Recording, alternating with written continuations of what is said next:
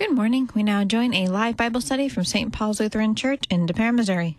Good morning, all. I'm Pastor Glenn Thomas, one of the pastors here at St. Paul's Lutheran Church in Des Peres, and we welcome you to our Bible class here this morning. Welcome all of those who are here in our gymnasium, and there is a sheet available with the readings, uh, scripture readings on it. We also welcome all those in the St. Louis area who are joining us on KFUO 850 AM and those literally worldwide, I guess, might be joining us uh, online at kfuo.org. Uh, this is the first Sunday in Advent, so I, I, guess I can wish you all a Happy New Year.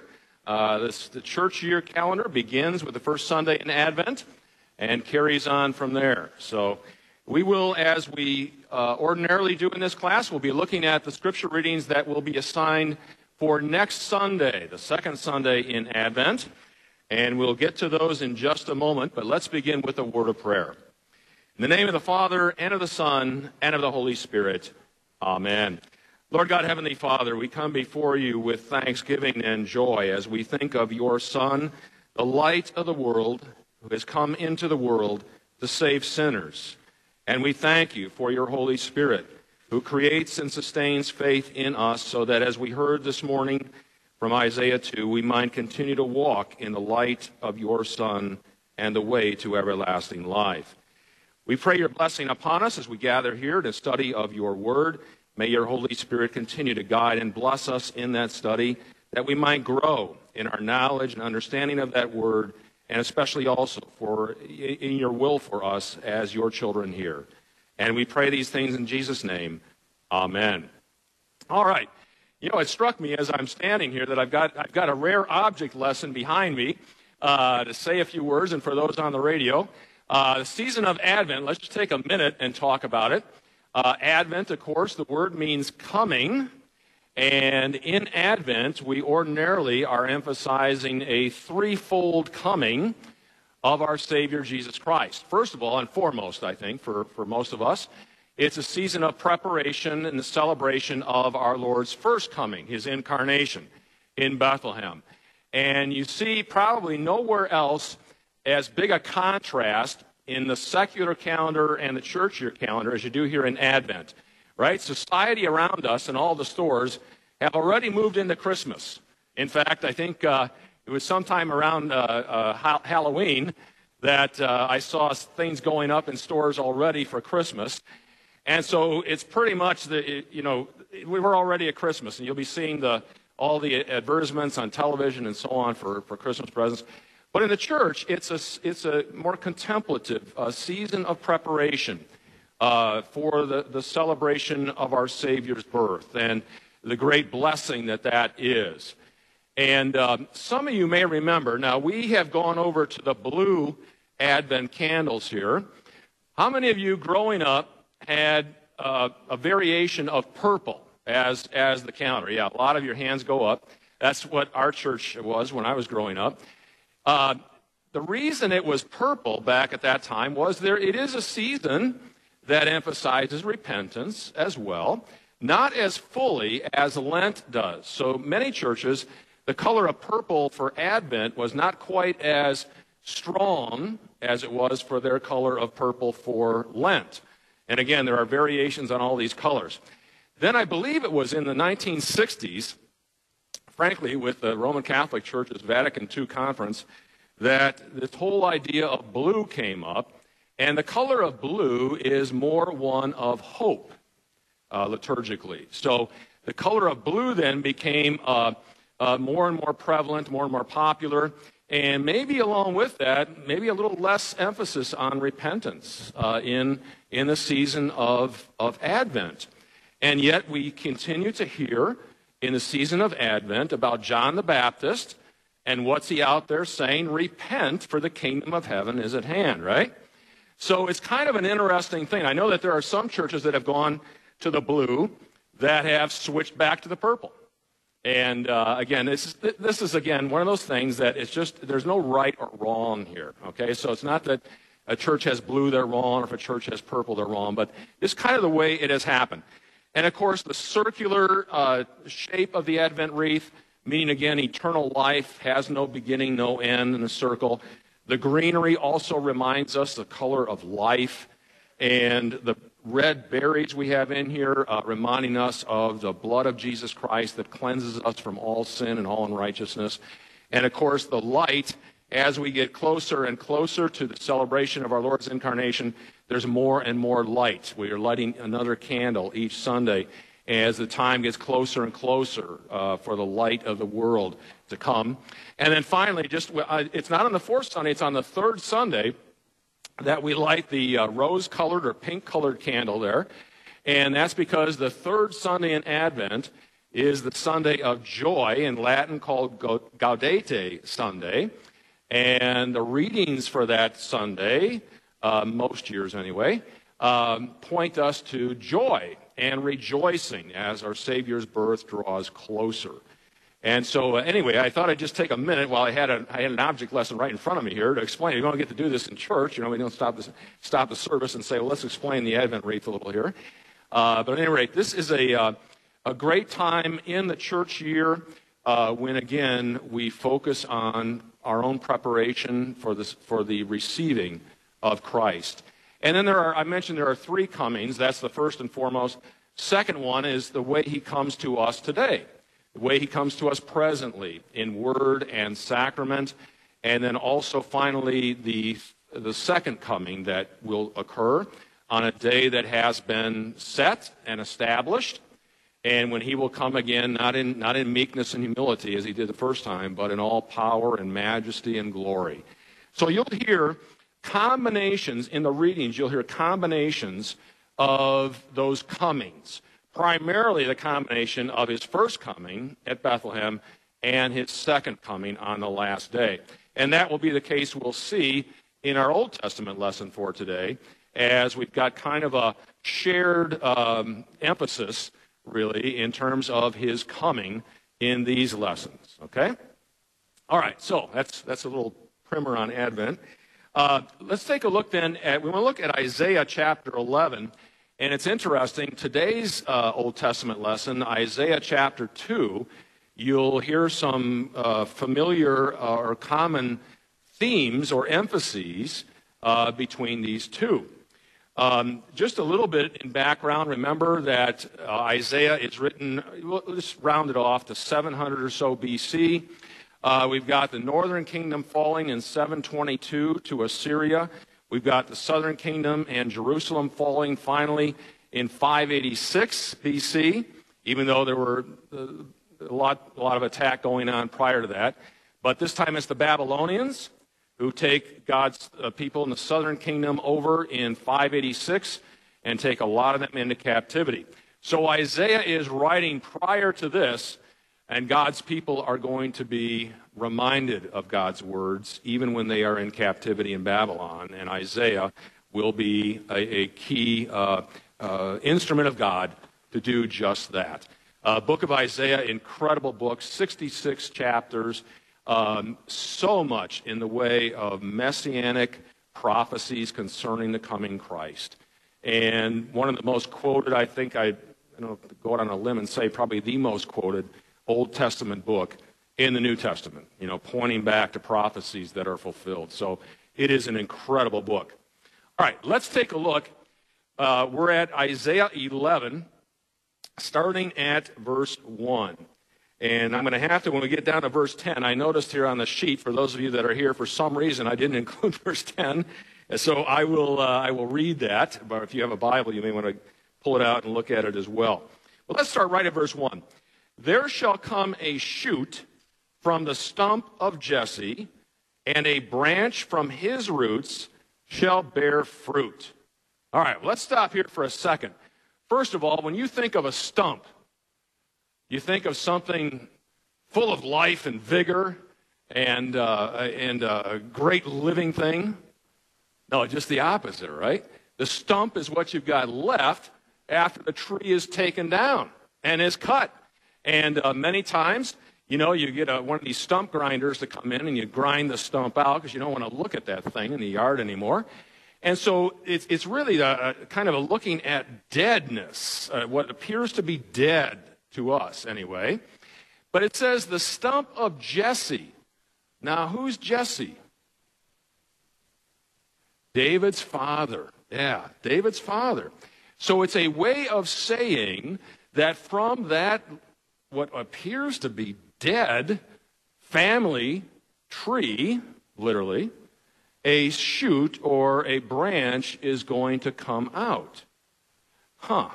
So at it's, there's going to come a time, this prophecy is saying, that from this rundown, appearing to be dead family tree, God is going to bring out a fresh new shoot or a fresh, um, uh, uh, yeah, fresh shoot coming out.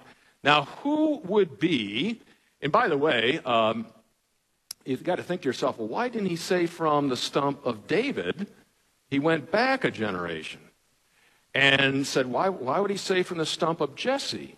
Well, a lot of scholars think this is a way of saying this is going to be an even greater David that is going to come forth. You know, there was the first one, and uh, except for one incredibly bad incident in his life, a thing that he did, but otherwise was a great uh, ruler and leader of God's people, uh, killed Goliath and so on. But there's going to be an even greater David coming. Now, who's going to be the even greater David who's going to come from the stump of Jesse? From, in other words, from that same family tree. Who's, it, who's that going to be eventually?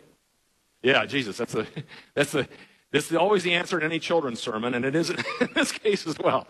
It is going to be, we, again, believe this is pointing directly ahead to Christ, okay? And so a branch from his root shall bear fruit, okay? So again, it is a 700 year in advance, roughly, pointing ahead that from this particular family, even though we wouldn't expect it, especially by the time of Christ, this family is, is not a you know, prominent family. It was back in the time of David, but not now. And here again, God is going to use very humble Mary and that family to keep his promise that it's going to be the house and lineage of David uh, that, from which the Savior is going to come. Now, notice then verse 2 uh, and the Spirit of the Lord shall rest upon him. Stop and look at that. You've got the triune God there. The Spirit, Holy Spirit, of the Lord or Yahweh will rest on him, on this shoot that's going to come out that we know is Christ. There's an Old Testament reference to the triune God. We don't usually see or emphasize that. But then look at the results of the Spirit. In other words, what is the fruit that the Spirit is going to, is going to bring? The Spirit of wisdom and understanding, the Spirit of counsel and might, the Spirit of knowledge, and the fear of the Lord. Now, it's not going to fear of the Lord in the sense of the son is going to be, you know, in, in uh, shaking in his uh, uh, sandals uh, about the Father and what the Father is going to do. No, it's this kind of reverence and fear for the Lord. What, the, frankly, what the, a lot of the leaders uh, at this time did not have. They did not have that fear of the Lord. And this new one, this shoot that's going to come out, exactly will. I want to read some familiar words to you from, and notice how they're parallel with, with uh, counsel and might from Isaiah two chapters earlier, chapter 9, verse 6. For to us a child is born, to us a son is given, and the government shall be upon his shoulder, and his name shall be called Wonderful Counselor, right? So you got the counsel in there, and Mighty God Everlasting Father, Prince of Peace. So again, you've got a great parallelism here between Isaiah 9 and this prophecy in two chapters later, talking about Christ. And those gifts of the Spirit, again, which are absent in the leaders, the corrupt leaders that would lead to the downfall of Israel. You know, wisdom and understanding, counsel and might, knowledge, and especially the fear of the Lord. And then notice verse 3 and his delight shall be in the fear of the Lord. And I just, when I read that, I think of Jesus uh, saying, uh, I did not come to do my own will, but the will of him who sent me. And again, it's that, that fear of the Lord and that reverence and respect for what the Lord has would send him to do. Um, going on, he shall not judge by what his eyes see or decide disputes by what his ears hear. That may sound a little strange to us, but the whole idea here is that he is not going to judge merely by appearances, right? And as we often, so often do as mere human beings, we look at something and immediately make a judgment or a conclusion about it. That's not going to be the way he will judge. Not by mere appearances or hearsay, right? He's going to not be operating that way. And again, this is in contrast to the way the leaders of that day were operating. But, verse 4, but with righteousness or rightly fairly, you might say, justly, he shall judge the poor and decide with equity for the meek of the earth. So, just by that being in there, what do you think we can conclude is happening to the poor at this time in God's land? If he's going to judge with righteousness for the poor and equity for the meek, What's happening right now, do you think, when it comes to the way the poor and the meek are being treated by society at that time, even God's people? They're being what? Exploited? Yes, exactly. Taken advantage of, that uh, huge fortunes are being made on the backs of the poor and in a very unjust way. This, again, is, is one of the things leading to their downfall, leading to the fact that they are judged by God. They are actually abusing and taking advantage of the poor. Okay? Then he shall strike the earth with the rod of his mouth, and with the breath of his lips he shall kill the wicked.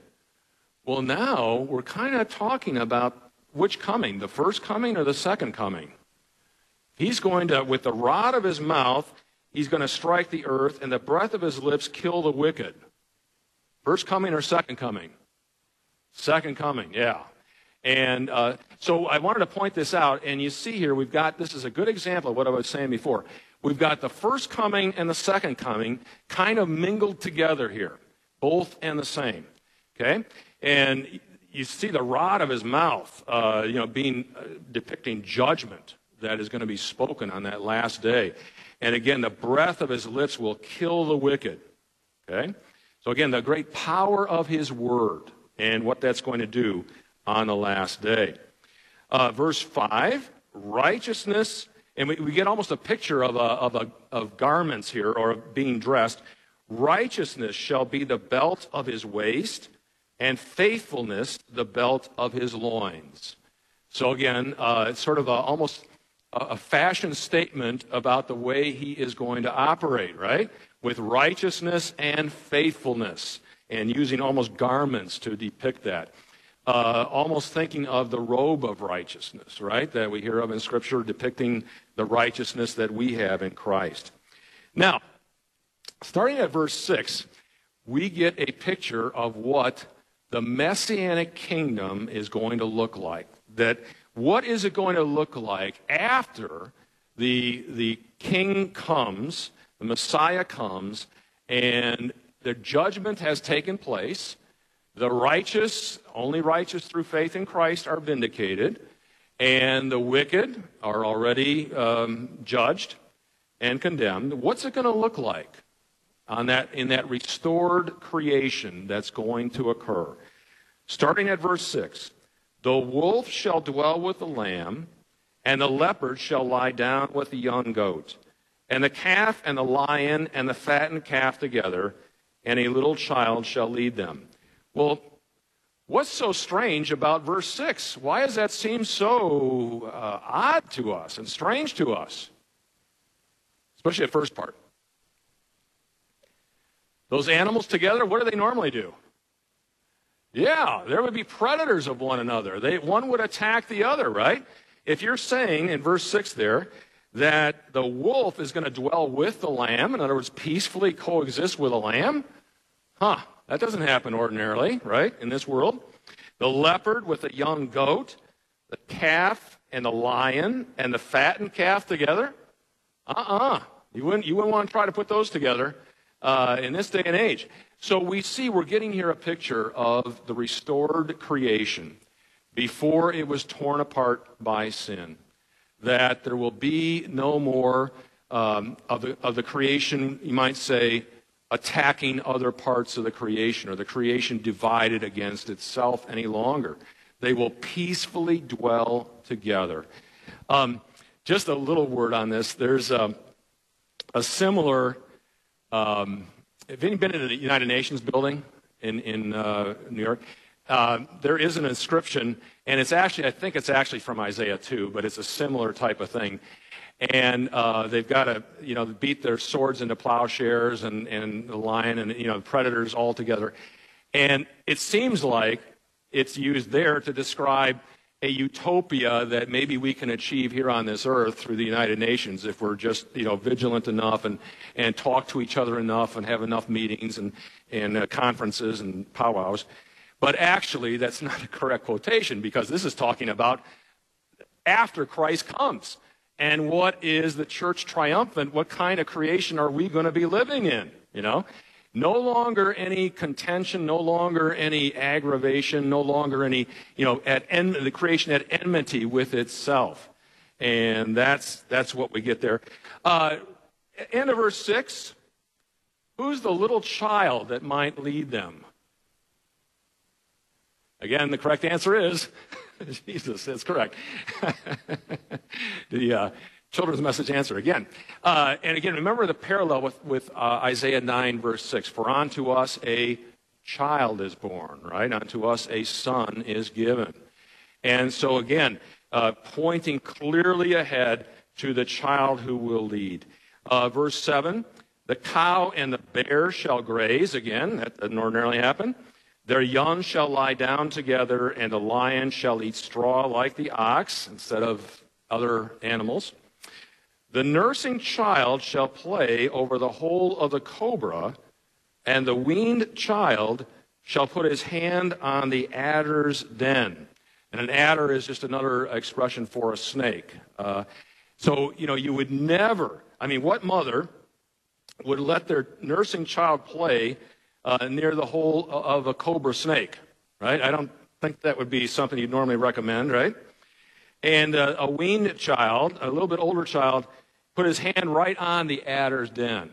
You know? So the idea here is you do that without fear, without fear of anything bad happening. So this is a way here of showing us again the restored creation uh, the doing away with all that sin has brought into this world. And you know, when Jesus comes and is healing the deaf and the blind and the lame and, and so on, that is just a, a small glimpse of what it's going to be like when there is complete and total healing that takes place uh, for all. In other words, with Jesus, we get the, the clear message that the reign of God is here. That Jesus, in Jesus, God is intervening directly now, personally, in human history and begins undoing all of the, the bad impacts of sin. And what we see here in Isaiah is what the, the end result is going to look like. Again, no more enmity between the different parts of the creation.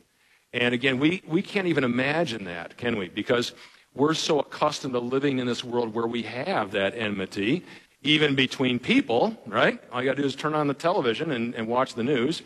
Uh, and all the other things that we see in our world. And again, we will have a day when we will be without any of the effect or impact uh, that sin brought into this world. And we can't wait. We look forward to that day. Okay? All right. So that is the, uh, oh, I'm sorry. Uh, verse 9, and I've got to read verse 10. They shall not hurt or destroy in all my holy mountain. Okay? My holy mountain, we heard again this morning in, in Isaiah 2, is simply the dwelling place of God. And remember, Isaiah 2 this morning it talked about all the nations coming uh, to my holy mountain. And we're going to get that in the Romans reading coming up uh, as well. But let me take a look here. I, as I say, I, I don't know how I did this, but I missed uh, verse 10, which is a pivotal verse at the end here.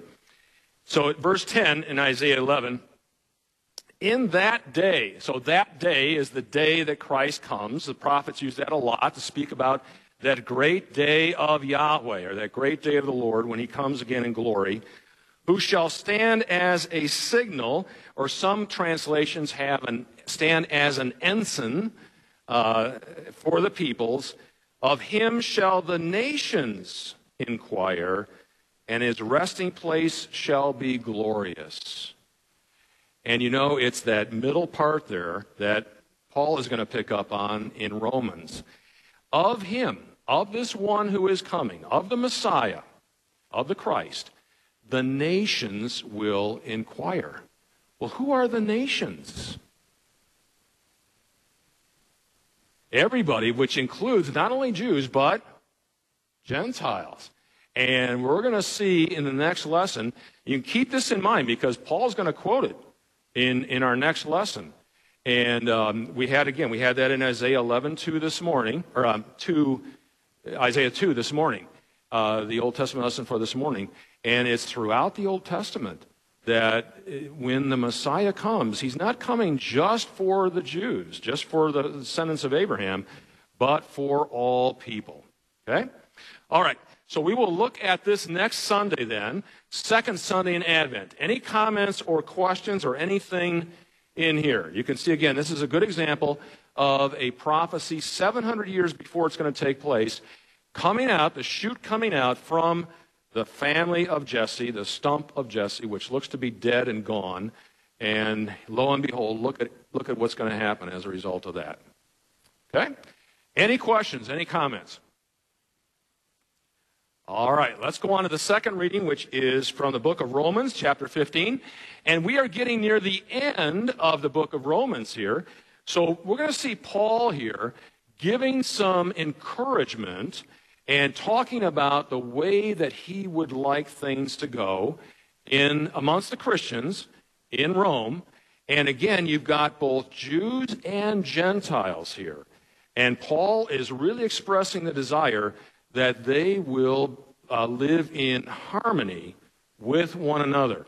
And he's going to go on for quite some time here to demonstrate to the Jews that in the Old Testament, there is plenty of talk of the Gentiles coming into this kingdom, and not only coming into it, but being welcomed into it by God, which was a concept that to many of them was a totally foreign concept. They could not comprehend that that would actually be the case.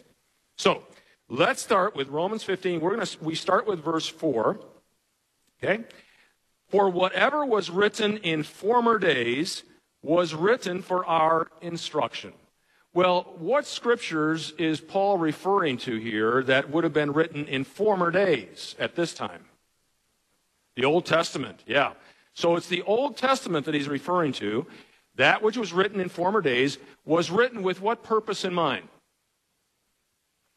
Our instruction. Our instruction, yeah. In other words, that's, that's really what the Word of God is here for, isn't it? To provide instruction for us. It's where God reveals things that we would never know otherwise. You know, there are certain things we can deduce just by looking at the creation around us, I think. Number one, that there, there must be a creator out there somewhere. There must be a supreme being, and that that supreme being must be very intelligent and very powerful uh, just by looking at the complexity of the creation around us. But you know, there's not a whole lot else we can conclude. We need God to reveal everything else to us. Otherwise, we simply wouldn't know it. And where does He do that? in his word. It contains his revealed knowledge to us. So it's written for our instruction. And then what's the result of that instruction? He goes on in verse 4 that through, number one, endurance, and through the encouragement of the scriptures, we might have hope. I just want to say a word about that encouragement of the scriptures. Um, you know, a lot of people, I think, outside of the Christian church in particular, if you were to ask them what their impression of the Bible is, what do you think they would respond? What would be some responses we would get? Again, non, not people outside of the Christian church. What are your impressions of the Bible? What do you think they would say? What are some answers we might hear? Oh, yeah, somebody else is going to run my life and tell me what to do. Okay, that would be one. Outdated, yeah. Violent, oh, that's true. That's true. Violent, yeah, yeah. Any others? Just written by man, not by God. Yeah, that's a good point. Okay. And obviously, we would say, uh, no, quite the opposite. That, you know, the Bible is not, and I, th- I think a lot of people, is a misnomer, especially outside of the church, that the Bible is just a rule book that is there to tell me what I can and can't do in life. It's there just to spoil all my fun and, uh, and tell me that I can't have any joy in my life. I mean, that's the way they, I think some people anyway look at it. And look at what Paul says there. No, just the opposite. That through the encouragement of the scriptures, we might have what? We might have hope. I mean, apart from, you know, the, we would say the main purpose of the scriptures is to point us to Christ. The Old Testament, you know, leads up to and points to Christ. The New Testament begins with Christ and everything he did and goes on to talk about now what does this mean for us and for, for all people, really. And so the, the heart and core of the scriptures is Christ, not just a bunch of rules and regulations and laws and things of that nature. And that is where we get hope. And hope meaning the opposite of despair. That it is through Christ that we have a sure and certain hope that, what, uh, that, that death is not the end, that the grave is not our final resting place.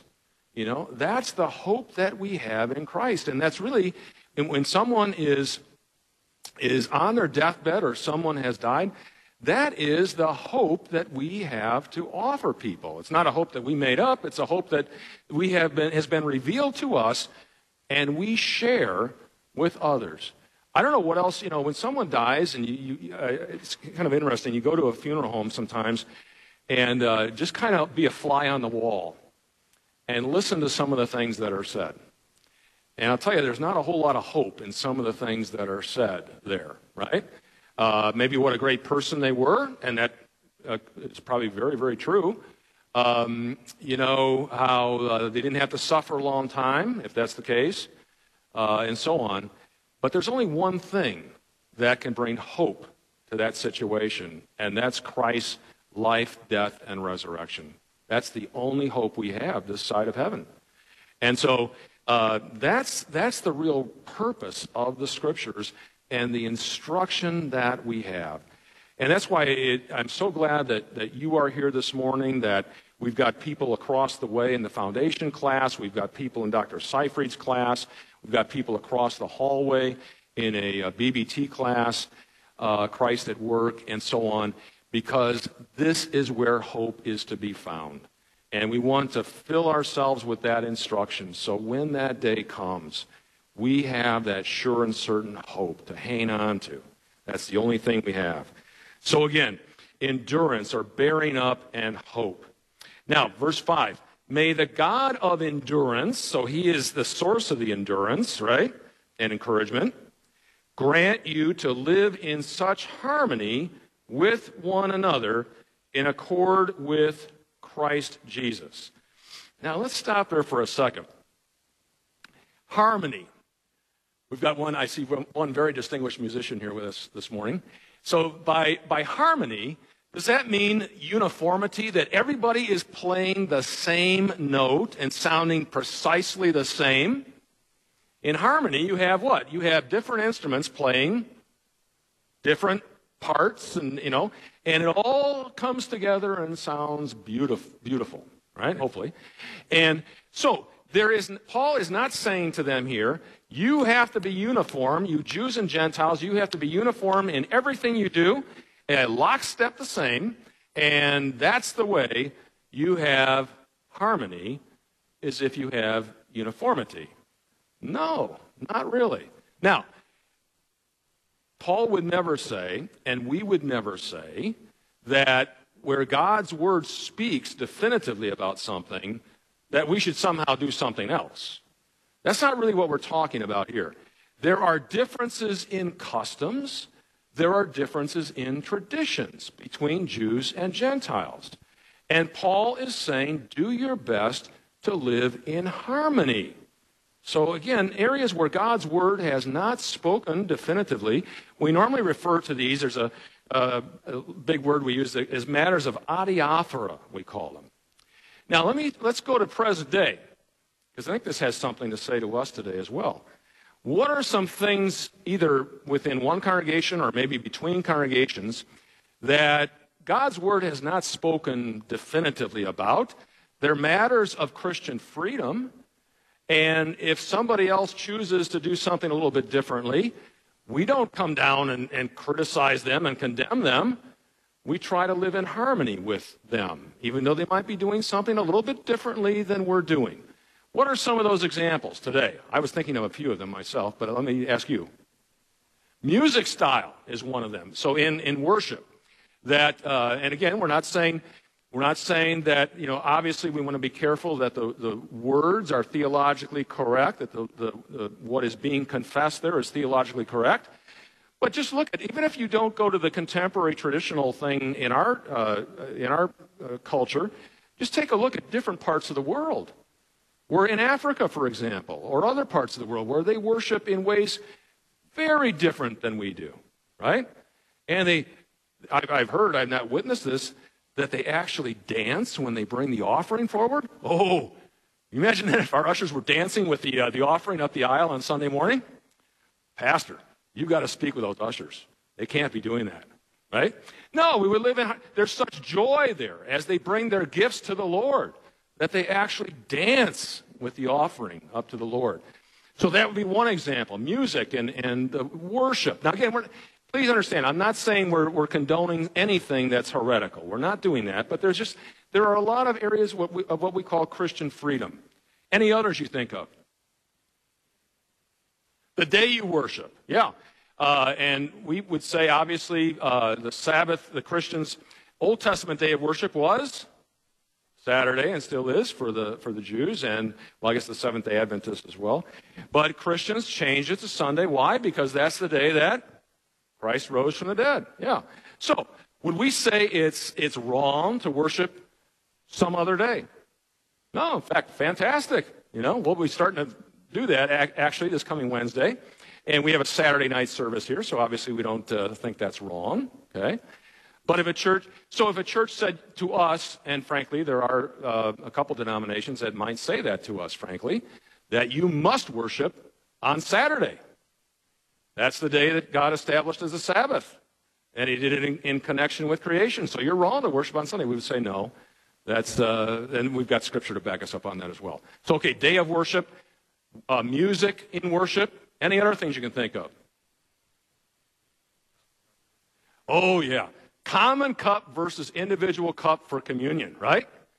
And there are some, uh, I think it tends to be more on the side of the common cup where people will say that's the only way that you should distribute the Lord's Supper because it signifies the unity that we all have uh, as we are together as one body of Christ.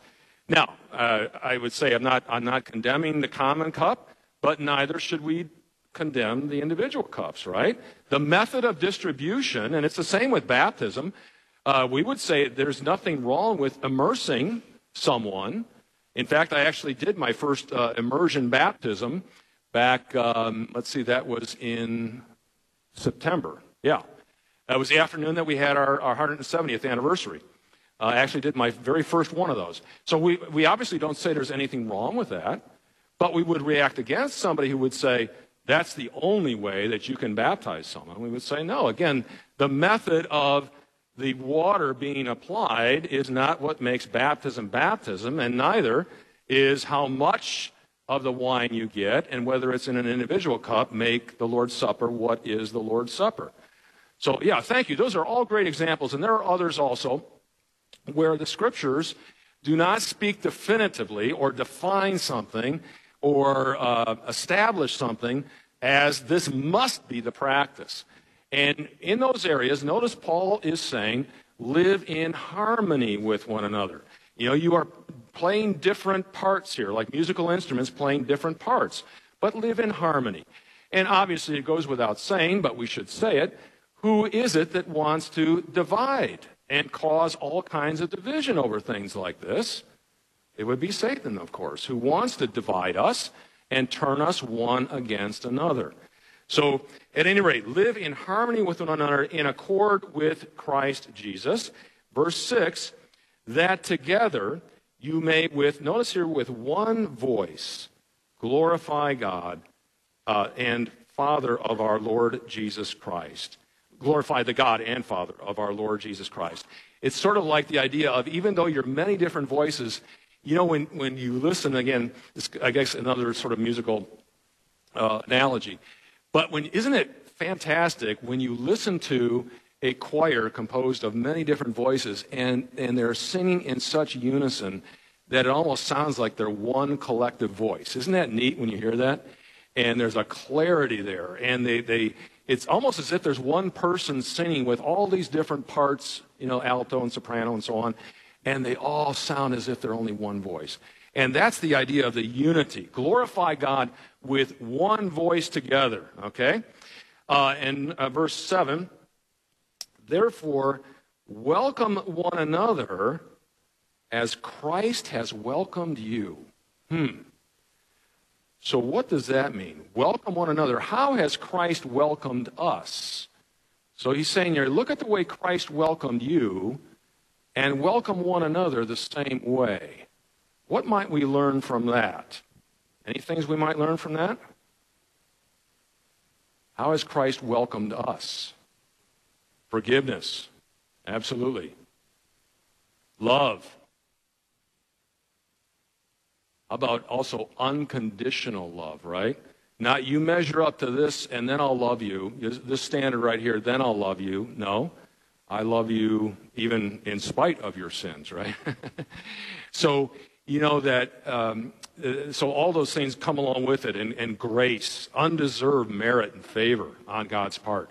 And so that is to guide us in the way we welcome one another that, and that's both within the church itself, as we welcome one another as brothers and sisters in Christ, as well as those who come into the church, right, from the quote unquote outside, that we remember how we were welcomed by Christ, and we welcome them in the same way, with love and unconditional love, forgiveness, grace, mercy, and so on.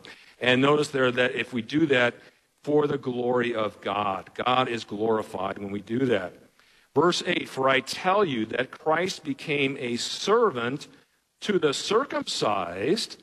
Well, who are the circumcised? Jews, yeah, who demanded circumcision. Notice that Christ became a servant, and that's a, a, a word that even Christ uses. Remember, he said he came not to be served, but to serve and give his life as a ransom for many. Um, uh, circumcised to show God's truthfulness, or we might say his faithfulness, in order to confirm the promises given to the patriarchs. Well, who are the patriarchs? Way back. Abraham, Isaac, Jacob, right? Remember in Genesis 12, God says, uh, he's talking to Abraham and says, By you, uh, he promises him offspring more uh, uh numerous than the stars in the sky. And then finally, make of them a great nation. And here, Abraham's 75 at that point and got not, no kids yet. And remember, the, the one kicker in there in the promise is, by you, what? All nations of the earth shall be blessed. And again, that's a, that's a promise way back in Genesis that through his line and through his descendants is going to come Christ. And all nations of the earth, not just the circumcised, not just the Jews, but all nations of the earth will be blessed as a result. Okay? Now, and notice there in verse 9, what's the outcome? And in order that the Gentiles might glorify God for his mercy. Now, let's take a look here. There's a strong case that Paul makes here, and there could be other there could be other sightings here. But let's just click down these. um, he's going to quote the Old Testament here. As it is written, and the first one comes from 2 Samuel 22, verse 50, and primarily, though, Psalm 18, verse 49. Therefore, I will praise you among the Gentiles, or you might, uh, one of your translations might have the nations, it's the same thing, and sing to your name. Then, in Deuteronomy 32 43, and again it is said, Rejoice, O Gentiles, with its people. Next one, Psalm 117, verse 1. And again, praise the Lord, all you Gentiles, and let all the peoples extol him. And here's the one from our, te- from our Old Testament lesson today Isaiah uh, chapter 11, verse 10 and 11. And again, Isaiah says, now notice this is the only, the only one of these where Paul says this is where this came from. Isaiah says, the root of Jesse will come, even he who arises to rule the Gentiles. In him will the Gentiles hope. Okay? And that's uh, verse 10, which I omitted, unfortunately, in verse 11 uh, of Isaiah 11.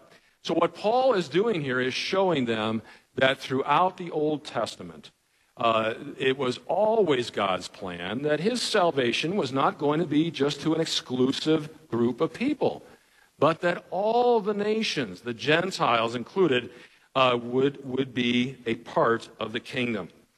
And verse 13 is kind of his wish, I think, for uh, his desire for all of them as they live together. May the God of hope, and notice that title again, the God of hope, fill you with all joy and peace in believing. So the results of believing are joy and peace, so that by the power of the Holy Spirit you may abound in hope. And again, we have a sure and certain hope in and through Christ. So Christians are people of uh, uh, with great hope when it comes to life, death, and eternal life. Okay? So that's a quick breeze through that one, the epistle lesson. Any comments or questions here? All right. Oh, yes, Don.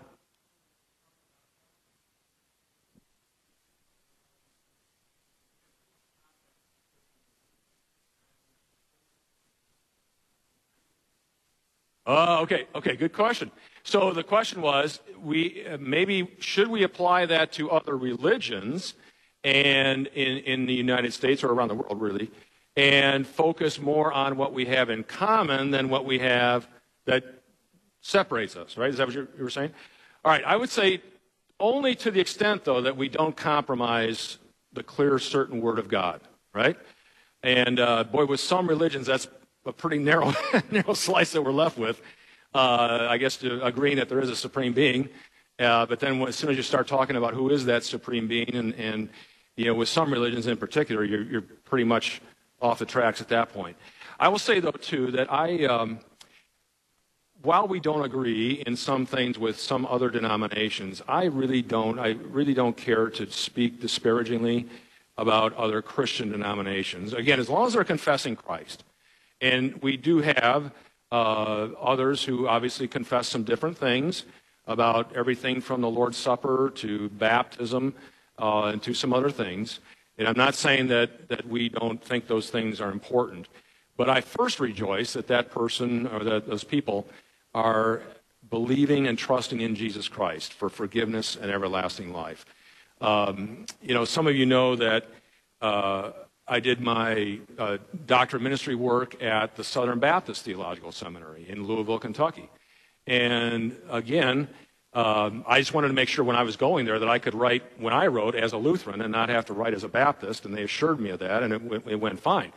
But I tell you, I had a, a, through going through that, I had a great deal of respect for uh, this was Southern Baptist and how um, seriously they take the Word of God as the inspired and inerrant Word of God, and had a lot of great conversations with. These were with other pastors, and most of them were Baptist.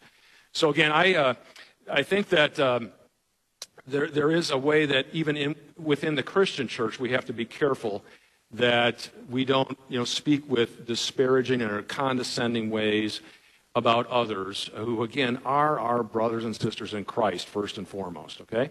Or even worse, I, I never like to hear disparaging comments about other Lutheran, especially Lutheran Church Missouri Synod congregations. And, and that can happen as well. That, uh, you know, oh, that, that church down there, uh, did you hear what they're doing down there?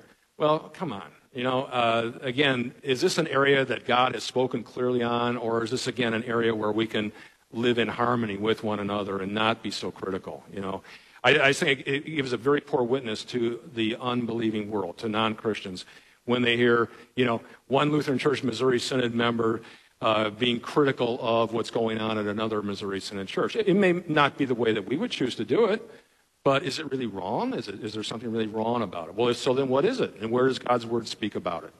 You know, so again, this idea of living in harmony, I think, is something we could maybe do a little better job of. All right? All right, we got less than 10 minutes left. Let's move to the gospel lesson. Uh, and here we're going to get uh, a good dose of John the Baptist coming up. We get a lot of John the Baptist in Advent, preparing the way for the coming of the Lord. So, starting, we're going to look at Matthew 3, starting at verse 1. In those days, John the Baptist. Now, what do we know about John the Baptist? He is a, um, uh, the son of a priest named Zechariah, remember? And uh, mother, uh, Zechariah was married to Elizabeth, and Elizabeth was a cousin to Mary, the Virgin Mary. So it's kind of all in the family here, so to speak, okay? And so this John the Baptist now is fully grown, and he is starting his adult ministry now, preparing the way for the coming of the Lord. Okay? So he came preaching in the wilderness of Judea. It's interesting that a lot of the prophets operated out in the wilderness. And boy, when you say wilderness, it really is wilderness. There's not a whole lot out there. For some of you who've been to uh, Israel, even today, uh, when you're out in the wilderness, you're, you're out in the wilderness. And that's where he was. And he was um, the wilderness of Judea. And I was reading that many, many think it was down in the southern part of Judea, down where the, um, the River Jordan is about to enter into the Dead Sea. Okay? And in that area. Now, if you go there today, uh, they'll take you to the Jordan River and they'll show you a whole bunch of, it depends, I think, on which bus you're on uh, different spots. We don't know exactly precisely, uh, but again, it was very close to that, to that area at least. So he's out there, and notice he is saying his message repent, for the kingdom of heaven is at hand. Now, what does it mean to repent? What are we as Lutherans? Yeah, it's a turning around. It literally means change of mind. The literal Greek translation of metanoia is a change of mind, but it's a turning around from what you were doing or what you were saying or what you were thinking. It's a turning away from it.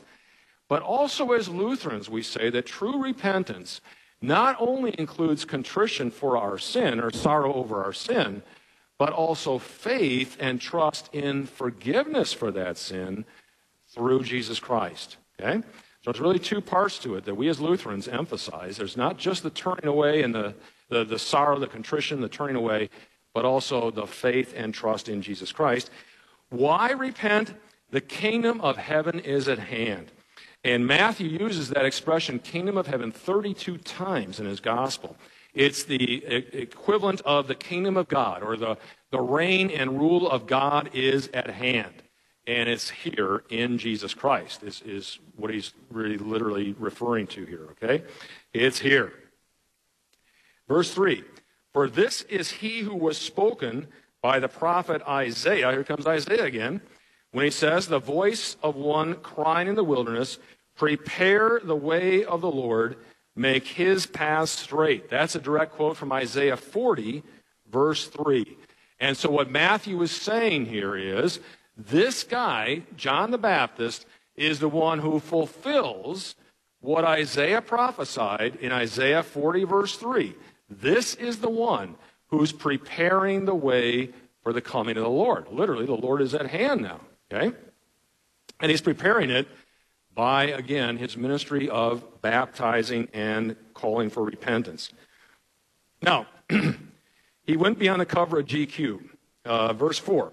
Now, John wore a garment of camel's hair and a leather belt around his waist, and his food was locusts and wild honey. Now, I didn't really realize this till I was uh, preparing for this, that Elijah and some of the other prophets wore a garment of camel's hair uh, similar to this. And it was in, you might say, it was in protest or the opposite of the lavish uh, luxury that some of them were living in for that day. In other words, he was going countercultural, you might say, and, and, and rebelling against the, the opulent uh, attire that some had in that day.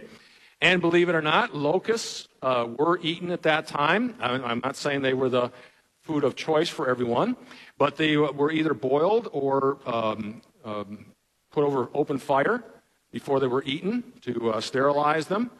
And the honey uh, would be most likely date honey, not, not the bee honey, but date honey. If you go there today, you can buy jars and jars and jars of it. All right? Uh, verse 5 Then Jerusalem and all Judea and all the region about the Jordan were going out to him. Uh, so he's getting quite a following. People are leaving Jerusalem and going out to listen to this guy. And they were baptized by him in the river Jordan. Now, again, we think this was not the same baptism that we're going to get post resurrection of Jesus, baptized in the name of the Father, Son, and Holy Spirit. This was a baptism, but again, a baptism of repentance.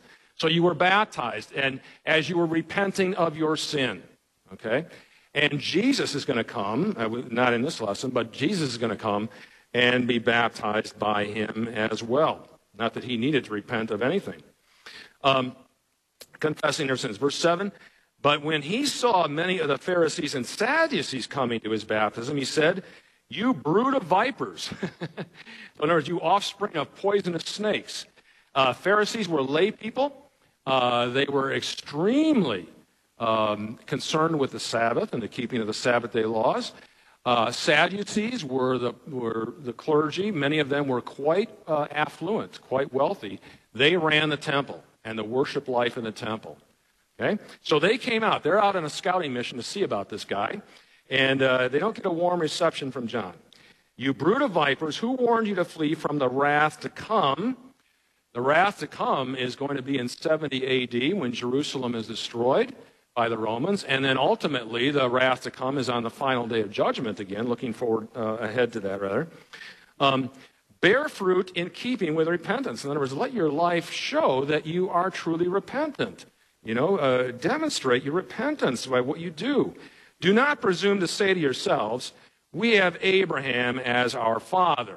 So you can kind of tell they were, they were really kind of banking on the fact that they are descendants of Abraham. And after all, God gave the promise to Abraham and his descendants, so we got it made. You know, uh, we're, we're in.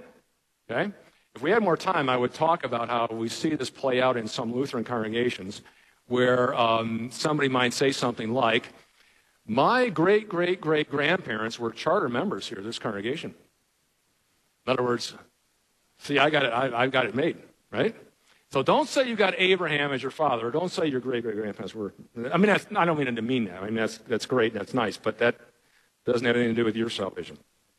Um, God is able from these stones to raise up children. There's a word play there in Aramaic. Stones and children sound, the words sound very familiar uh, for Abraham. Even now the axe is laid to the root of the trees. Every tree, therefore, that does not bear good fruit is cut down and thrown into the fire. Boy, there's a, a, a judgment reference if there ever was one. Okay? Uh, I baptize you with water for repentance, but he who is coming after me is mightier than I, whose sandals I am not worthy to carry. He will baptize you with the Holy Spirit and fire. Of course, a reference to Christ coming. We don't know the, the uh, Holy Spirit and fire, whether that's a reference to Pentecost, may well be. It may be also the Holy Spirit and judgment of fire for anyone who does not believe. And then finally, another uh, judgment reference. His winnowing fork is in his hand, and he will clear his threshing floor and gather his wheat into the barn. But the chaff he will burn with unquenchable fire clear reference to hell and judgment. Okay? All right, we are out of time. It is 1029 and counting, so I will close with the benediction. May the grace of our Lord Jesus Christ, the love of God, and the fellowship of the Holy Spirit be and abide with you all. Amen. Thank you.